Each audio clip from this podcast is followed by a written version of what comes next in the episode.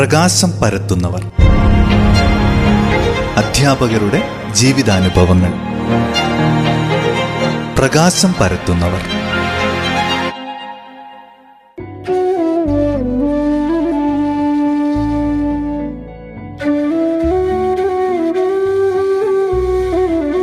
നമസ്കാരം. എല്ലാ പ്രിയ ശ്രോതാക്കൾക്കും പ്രകാശം പരത്തുന്നവർ എന്ന പരിപാടിയിലേക്ക് സ്വാഗതം. ഇന്ന് പ്രകാശം പരത്തുന്നവർ എന്ന പരിപാടിയിൽ മഞ്ചേരി എൻ എസ് എസ് കോളേജിൽ നിന്നും വിരമിച്ച പ്രൊഫസർ കെ ടി നാരായണൻ നായരുടെ വിശേഷങ്ങൾ കേൾക്കാം. നമസ്കാരം സർ. നമസ്കാരം. റേഡിയോ മാറ്റുലിയുടെ ശ്രോതാക്കൾക്ക് വേണ്ടി ഒന്ന് സ്വയം പരിചയപ്പെടുത്താമോ? ഞാൻ professor Narayanan Nair Manjeri N S കോളേജിൽ മലയാളം പ്രൊഫസറായിരുന്നു തൊണ്ണൂറ്റി ഒൻപത് മാർച്ച് മുപ്പത്തൊന്നിൽ റിട്ടയർ ചെയ്തു. പടിഞ്ഞാറത്തറ സ്വദേശിയാണ് ഞാൻ. അതായത് വയനാട്ടിലെ പടിഞ്ഞാറത്തറ എന്ന ഗ്രാമം ആണ് എന്റെ സ്വദേശം. ഇപ്പോൾ കോഴിക്കോട് സ്വന്തം ഫ്ളാറ്റിൽ വിശ്രമ ജീവിതം നയിക്കുകയാണ്. ഈ ഒരു അധ്യാപന മേഖല തെരഞ്ഞെടുക്കാൻ എന്തായിരുന്നു കാരണം? എന്റെ പ്രാഥമിക വിദ്യാഭ്യാസം ആയിരത്തി തൊള്ളായിരത്തി നാൽപ്പത്തി എട്ട് അൻപത്തി മൂന്ന് കാലത്താണ്. പടിഞ്ഞാറത്തറയിലെ എലിമെന്ററി സ്കൂളിലാണ് ഞാൻ പഠിച്ചത്.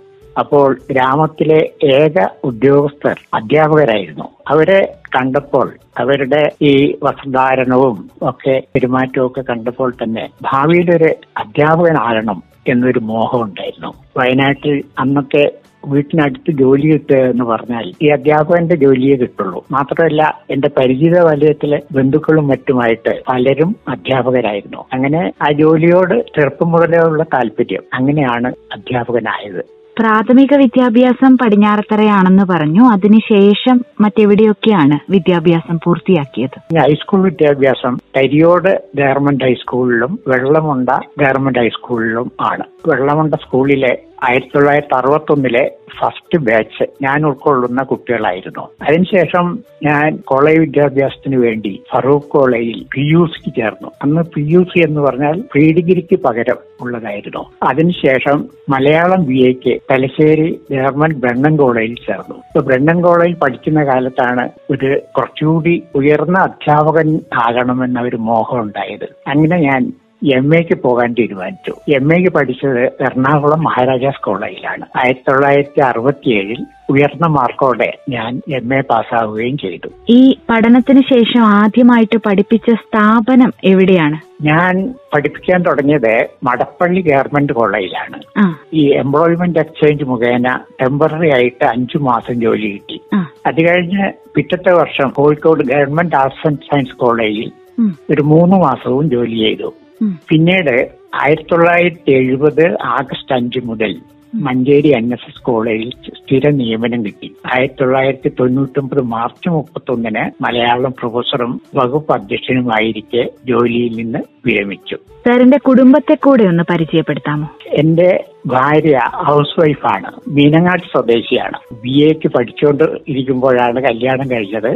പിന്നെ പഠിത്തമൊന്നും തുടർന്നില്ല. ഒരു മകളാണ്. ആ മകൾ ഭർത്താവിനോടൊപ്പം ചെന്നൈയിലാണ് താമസം. മരുമകൻ കോഴിക്കോട്ടുകാരനാണ്.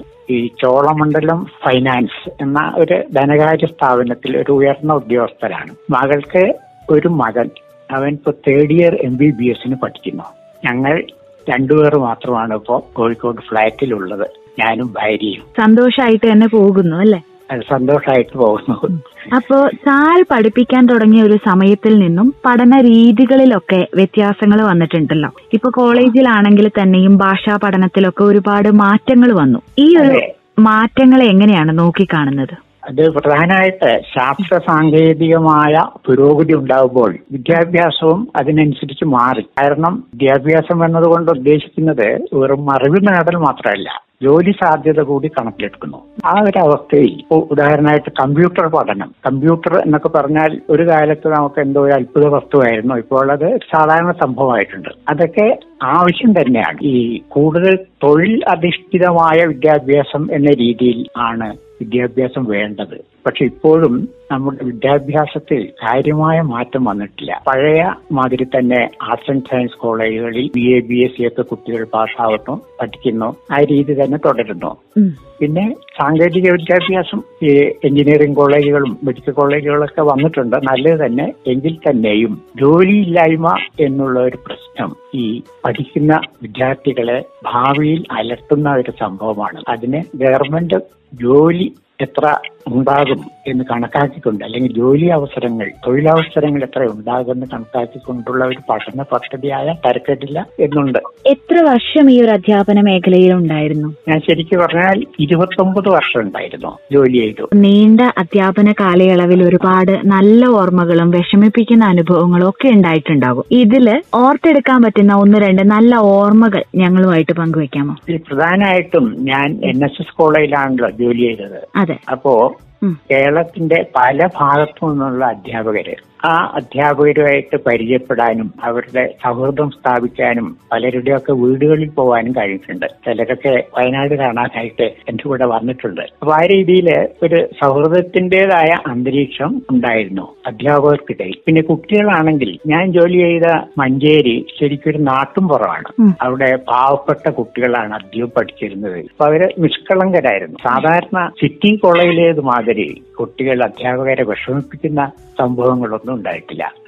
എന്നാൽ ഞാൻ വടപ്പള്ളി കോളേജിൽ ജോലി ചെയ്യുമ്പോൾ ചില രസകരമായ അനുഭവം ഉണ്ടായി. എന്താണെന്ന് വെച്ചാൽ ഞാൻ ഇങ്ങനെ ക്ലാസ് എടുത്തുകൊണ്ടിരിക്കുമ്പോൾ കുട്ടികൾ അവിടുത്തെ കുട്ടികൾ അവർ നേരിട്ട് പുറത്തേക്ക് അങ്ങ് പോകും. അപ്പോ ഞാൻ ചോദ്യം ചെയ്യാനൊന്നും പോവില്ല. കാരണം ചോദ്യം ചെയ്യാൻ പോയാൽ അവിടെ ഒരു ബഹളമില്ല മറ്റു കുട്ടികളൊക്കെ ബഹളം ഉണ്ടാക്കും. അതുകൊണ്ട് അത് അവരെ പൊയ്ക്കോട്ടെ എന്ന് വെക്കും. മാത്രമല്ല ഞാൻ എംപ്ലോയ്മെന്റ് ഹാൻഡ് ആണ്. അതുകൊണ്ട് കുട്ടികൾക്ക് അത്രയൊക്കെ വില ഉണ്ടാവുള്ളൂ എന്ന് എനിക്കറിയാം. അത് കഴിഞ്ഞ് മഞ്ചേരി കോളേജിലായിരുന്നപ്പോൾ അങ്ങനെ കുട്ടികളുടെ മോശമായിട്ടുള്ള പെരുമാറ്റമൊന്നും ഉണ്ടായിരുന്നില്ല നല്ല സ്നേഹമുള്ള കുട്ടികളായിരുന്നു.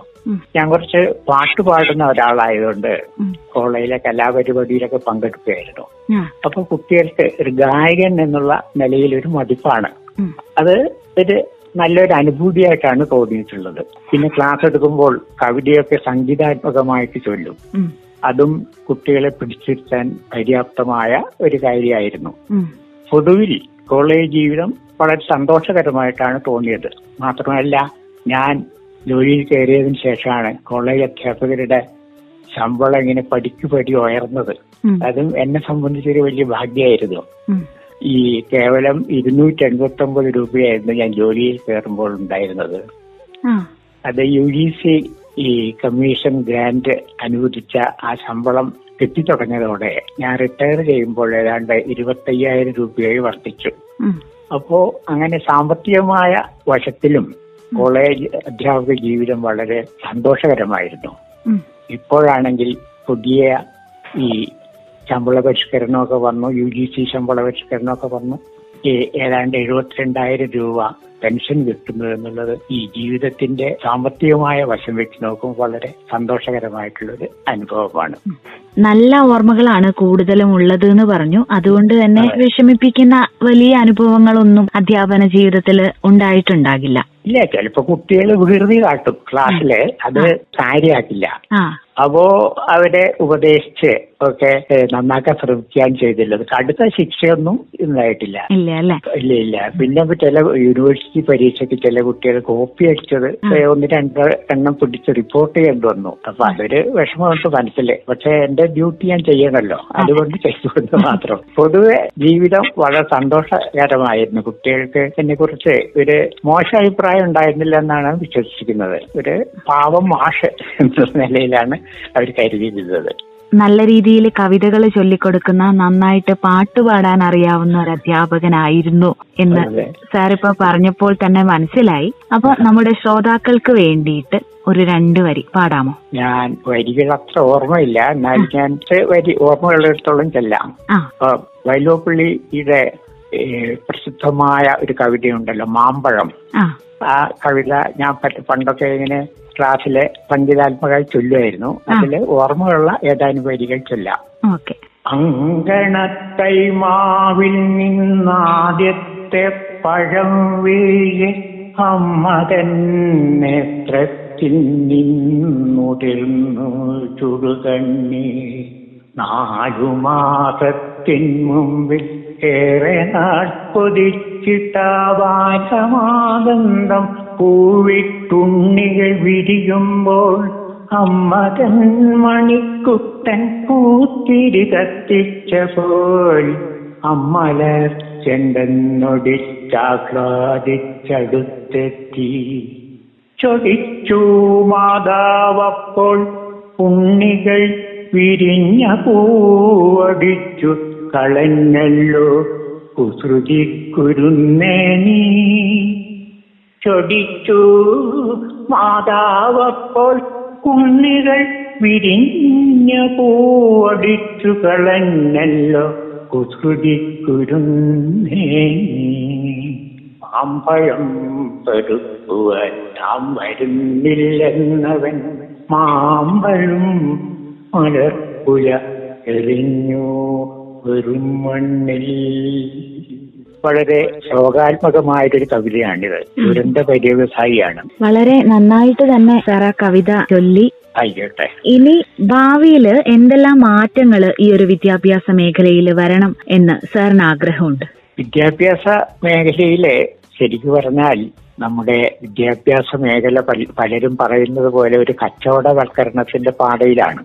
ഈ മെഡിക്കൽ കോളേജുകളും എഞ്ചിനീയറിംഗ് കോളേജുകളൊക്കെ ധാരാളമായി അനുവദിച്ചതിലൂടെ പണക്കാരുടെ മക്കൾക്ക് മാത്രമേ പഠിക്കാൻ പറ്റൂ എന്നൊരവസ്ഥ വന്നിട്ടുണ്ട്. മറ്റ് ഗവൺമെന്റ് കോളേജുകളിലൊക്കെ സീറ്റ് പരിമിതമാണ്. ആ അവസ്ഥയിൽ മിടുക്കന്മാർക്ക് അവിടെ കിട്ടിയെന്ന് വരാം. എന്നാൽ തന്നെയും വിദ്യാഭ്യാസത്തിലെ ഈ ഒരു അവസ്ഥ ശരിയല്ല എന്നാണ് എനിക്ക് തോന്നിയിട്ടുള്ളത്. പക്ഷെ അതിന് മാറ്റാനൊന്നും പറ്റില്ല. അപ്പോ അനുവദിച്ച കോളേജുകൾ അവയുടെ രജിസ്ട്രേഷൻ ക്യാൻസൽ ചെയ്യാനൊന്നും പറ്റില്ലല്ലോ. ഇപ്പോൾ തന്നെ എഞ്ചിനീയറിംഗ് കോളേജുകളിലൊക്കെ കുട്ടികൾ വളരെ കുറവാണെന്നാണ് പറയുന്നത്. അത് കാലത്തിനനുസരിച്ച് ജനങ്ങളുടെ ആവശ്യത്തിനനുസരിച്ചുള്ള മാറ്റങ്ങൾ ഗവൺമെന്റ് കൊണ്ടുവരണം എന്നുള്ളതാണ് ആഗ്രഹം. പക്ഷേ ഈ രാഷ്ട്രീയത്തിന്റെ അതിപ്രസരം കൊണ്ട് അതൊക്കെ അത്ര എളുപ്പമല്ല എന്ന കാര്യം എനിക്കറിയാം. ഇനി ഒരു കാര്യം കൂടി ചോദിക്കട്ടെ. ഇപ്പോ അധ്യാപക വിദ്യാർത്ഥികളായിട്ടുള്ളവരോട് ഭാവിയിൽ അധ്യാപകരാകാൻ പോകുന്നവരോട് സാറിന് കൊടുക്കാനുള്ള ഒരു മെസ്സേജ് എന്താണ്? T T C B Ed ഇതിനൊക്കെ പഠിക്കുന്ന അവരെ ഉദ്ദേശിച്ചാണല്ലോ അധ്യാപക വിദ്യാർത്ഥികൾ എന്ന് പറയുന്നത്. അപ്പോ അപ്പോൾ സാധാരണ പറയാറുണ്ട് അധ്യാപകർ നാളത്തെ തലമുറയെ വാർത്തെടുക്കുന്നവരാണ് എന്ന്. അപ്പോ അത് വളരെ ശരിയാണ്. ഒരു ജോലി എന്ന ലക്ഷ്യം ആണ് അധ്യാപക ജോലി തെരഞ്ഞെടുക്കാൻ പലരെയും പ്രേരിപ്പിക്കുന്നത്. ആ ലക്ഷ്യം സാധിക്കുമ്പോൾ തന്നെ അവരുടെ ജോലി അർപ്പണബോധത്തോടെ നടത്തണം ചെയ്യണം എന്നതാണ് എനിക്ക് അവരോട് പറയാനുള്ളത്. അതുപോലെ പൊതുപ്രവർത്തനം എന്നതിൽ മാത്രം മുഴുകിപ്പോകരുത്. അധ്യാപനം ആദ്യത്തെ ലക്ഷ്യമായിരിക്കണം. അത് കഴിഞ്ഞ് വേണം മറ്റു പ്രവൃത്തികൾ. അപ്പോൾ ജോലിയോട് അർപ്പണബോധം ഉണ്ടാവണം ആത്മാർത്ഥത ഉണ്ടാവണം എന്നാണ് എനിക്ക് അവരോട് പറയാനുള്ളത്. കോഴിക്കോടാണ് വിശ്രമ ജീവിതം എന്ന് നേരത്തെ പറഞ്ഞല്ലോ. അതെ. വായനയിലും എഴുത്തിലും എഴുത്തിലുമൊക്കെ സജീവമാണെന്നറിയാം. വിശ്രമ ജീവിതമൊക്കെ എങ്ങനെ പോകുന്നു? എന്തൊക്കെ പ്രവർത്തനങ്ങളാണ്? എന്നുകൂടി പറയാമോ? ഈ പ്രധാനമായിട്ടും വായന ടി വി കാണൽ ഇടയ്ക്ക് സിനിമ സിനിമയ്ക്ക് പോകും പിന്നെ ബന്ധു ഗൃഹങ്ങൾ സന്ദർശിക്കും അങ്ങനെയൊക്കെയാണ്. പക്ഷെ ഇപ്പോ സത്യം പറഞ്ഞാൽ ഒരു കൊല്ലമായിട്ട് ഒന്നിനും ഒരു മനസാന്നിധ്യം കിട്ടുന്നില്ല. പ്രധാനമായിട്ട് ഈ കോവിഡ് നമുക്കൊരു സ്ഥലത്ത് പോകാൻ പറ്റില്ല. അതുപോലെ നമ്മുടെ ബന്ധുക്കൾക്കൊക്കെ ഇത് വരുമോ എന്നുള്ള ഒരു പേടിയൊക്കെയാണ്. അതുകൊണ്ട് മാത്രം ഇപ്പോ വായനയൊക്കെ കുറവാണ്. കുറച്ചു കാലം ഞാൻ മദ്രാസിൽ മൂന്ന് മാസം മദ്രാസിൽ പോയി തങ്ങി. അത് കഴിഞ്ഞിട്ട് തിരിച്ചു വന്നു. അപ്പോഴും കൂടെ വീണ്ടും വർദ്ധിച്ചു. പിന്നെ നിവൃത്തിയൊന്നുമില്ല അപ്പോൾ ആ ഒരു രോഗം വല്ലാതെ പീഡിപ്പിക്കുന്നുണ്ട്. പ്രായത്തിന്റെ ഈ ഒരു അവസ്ഥയൊക്കെ വെച്ച് നോക്കുമ്പോൾ വളരെ സൂക്ഷിക്കണല്ലോ. അങ്ങനെ ഒരു അവസ്ഥയിലാണ് ഇപ്പോ ഉള്ളത്. പിന്നെ സാറ് പുസ്തകങ്ങളൊക്കെ കുറെ എഴുതിയിട്ടുണ്ടല്ലോ. അതിനെ കുറിച്ച് കൂടി ശ്രോതാക്കളുടെ അറിവിലേക്കായി പറയാമോ? ഇപ്പൊ അങ്ങനെ എന്തെങ്കിലും എഴുതുന്നുണ്ടോ? ലേഖനങ്ങൾ തയ്യാറാക്കുന്നുണ്ടോ? ആ ഞാൻ എന്റെ കോ ബ്രദർ എന്ന് പറയാം. മാനന്തവാടിയിലെ ഡോക്ടർ നാരായണൻ നായർ. അദ്ദേഹം വളരെ യാത്രാപ്രിയരാണ്. ഞങ്ങളുടെ കുറെ ഉത്തരേന്ത്യൻ യാത്രകൾ നടത്തിയിട്ടുണ്ട്. പിന്നെ ലക്ഷദ്വീപിൽ പോയിട്ടുണ്ട് നേപ്പാളിൽ പോയിട്ടുണ്ട് അങ്ങനെ കുറെ സ്ഥലങ്ങൾ പോയിട്ടുണ്ട്. ആ സ്ഥലങ്ങളിൽ പോയതിനെ കുറിച്ച് ഈ ചരിത്ര വീഥികളിലൂടെ എന്നൊരു ഈ യാത്ര വിവരണം ഗ്രന്ഥം പ്രസിദ്ധീകരിച്ചിട്ടുണ്ട്. അത് കഴിഞ്ഞ് വയനാടിനെ സംബന്ധിച്ച് ഒരു പുസ്തകം എഴുതണമെന്നൊക്കെ ഉള്ള മോഹത്തിൽ കുറെ ശ്രമിച്ചെങ്കിലും എനിക്ക് വിപുലമായ ഡാറ്റകൾ ശേഖരിക്കാനുള്ള ഒരു സാഹചര്യം ഇല്ലാതിരുന്നു അതുകൊണ്ട് ഞാൻ ആരും എഴുതിയിട്ടില്ലാത്ത ഒരു ടോപ്പിക് തിരഞ്ഞെടുത്തു. വയനാടും നായർ കുടുംബങ്ങളും എന്ന് അപ്പോ വയനാട്ടിൽ നായന്മാർ അധികം ഇല്ല എന്നുള്ളതാണ് തിരുവിതാംകൂറിലും അല്ലെങ്കിൽ ഈ ചുരത്തിന് താഴെയുള്ളവരുടെ അഭിപ്രായം. അതല്ല ധാരാളം നായന്മാർ അഭ്യസ്തരായ നായന്മാർ നല്ല ജോലിയുള്ള നായന്മാർ ഉണ്ട് എന്ന് കാണിക്കാൻ വേണ്ടി ആ നായന്മാരുടെ സാന്നിധ്യം സ്ട്രെസ് ചെയ്തുകൊണ്ടാണ് ആ പുസ്തകം എഴുതിയത്. പിന്നെ ഞാൻ കാര്യമായിട്ട് സ്വന്തം എന്നുള്ള നിലയിലൊന്നും എഴുതിയിട്ടില്ല. എനിക്ക് അതിനുള്ള സാഹചര്യം കിട്ടിയില്ല. പിന്നെ റഷ്യൻ നാടോടി കഥകൾ എന്ന കുട്ടികളുടെ ഈ കഥകൾ തർജമ ചെയ്തു. അത് നല്ല മൂവ്മെന്റ് ആയിരുന്നു. ഇപ്പൊ മൂന്നാം പതിപ്പ് ഇറങ്ങുകയാണ്. ഒരു ചെറിയ റഷ്യൻ നോവൽ റഷ്യൻ വിപ്ലവത്തിന്റെ പശ്ചാത്തലത്തിലെ സ്കൂൾ എന്നാണ് അതിന്റെ പേര്. അതും തർജമ ചെയ്തു. എനിക്ക് ഇംഗ്ലീഷിൽ നിന്ന് മലയാളത്തിലേക്ക് തർജമ ചെയ്യാൻ വളരെ താല്പര്യമാണ്. അത് കഴിഞ്ഞ് പിന്നെ കാര്യമായ പ്രവൃത്തിയൊന്നും ഉണ്ടായിട്ടില്ല. കാരണം ഓരോരോ പ്രശ്നങ്ങളായിട്ടൊരു ശരിക്ക് ഒരു കോൺസെൻട്രേഷൻ കിട്ടാത്ത അവസ്ഥ. അതുകൊണ്ട് തന്നെ. പ്രധാനം ഈ കോവിഡ് ഇവിടെ യാത്ര ചെയ്യാനൊന്നും പറ്റില്ലല്ലോ. അതെ. അതുകൊണ്ട് ഇപ്പോഴൊന്നും ചെയ്തിട്ടില്ല. ഇനി ഇതൊക്കെ ഒന്ന് അടങ്ങിയാൽ പിന്നെ വീണ്ടും ചെയ്യണമെന്നുണ്ട് പിന്നെ പ്രായം എഴുപത്തെട്ട് വയസ്സായി. ഇനി സഞ്ചരിക്കാനൊക്കെ അത്ര പറ്റുമെന്ന് അറിയില്ല. അപ്പോ കഴിയുന്നതും സാഹിത്യ മേഖലയായിട്ട് ബന്ധം തുടർന്നുകൊണ്ട് പോകും.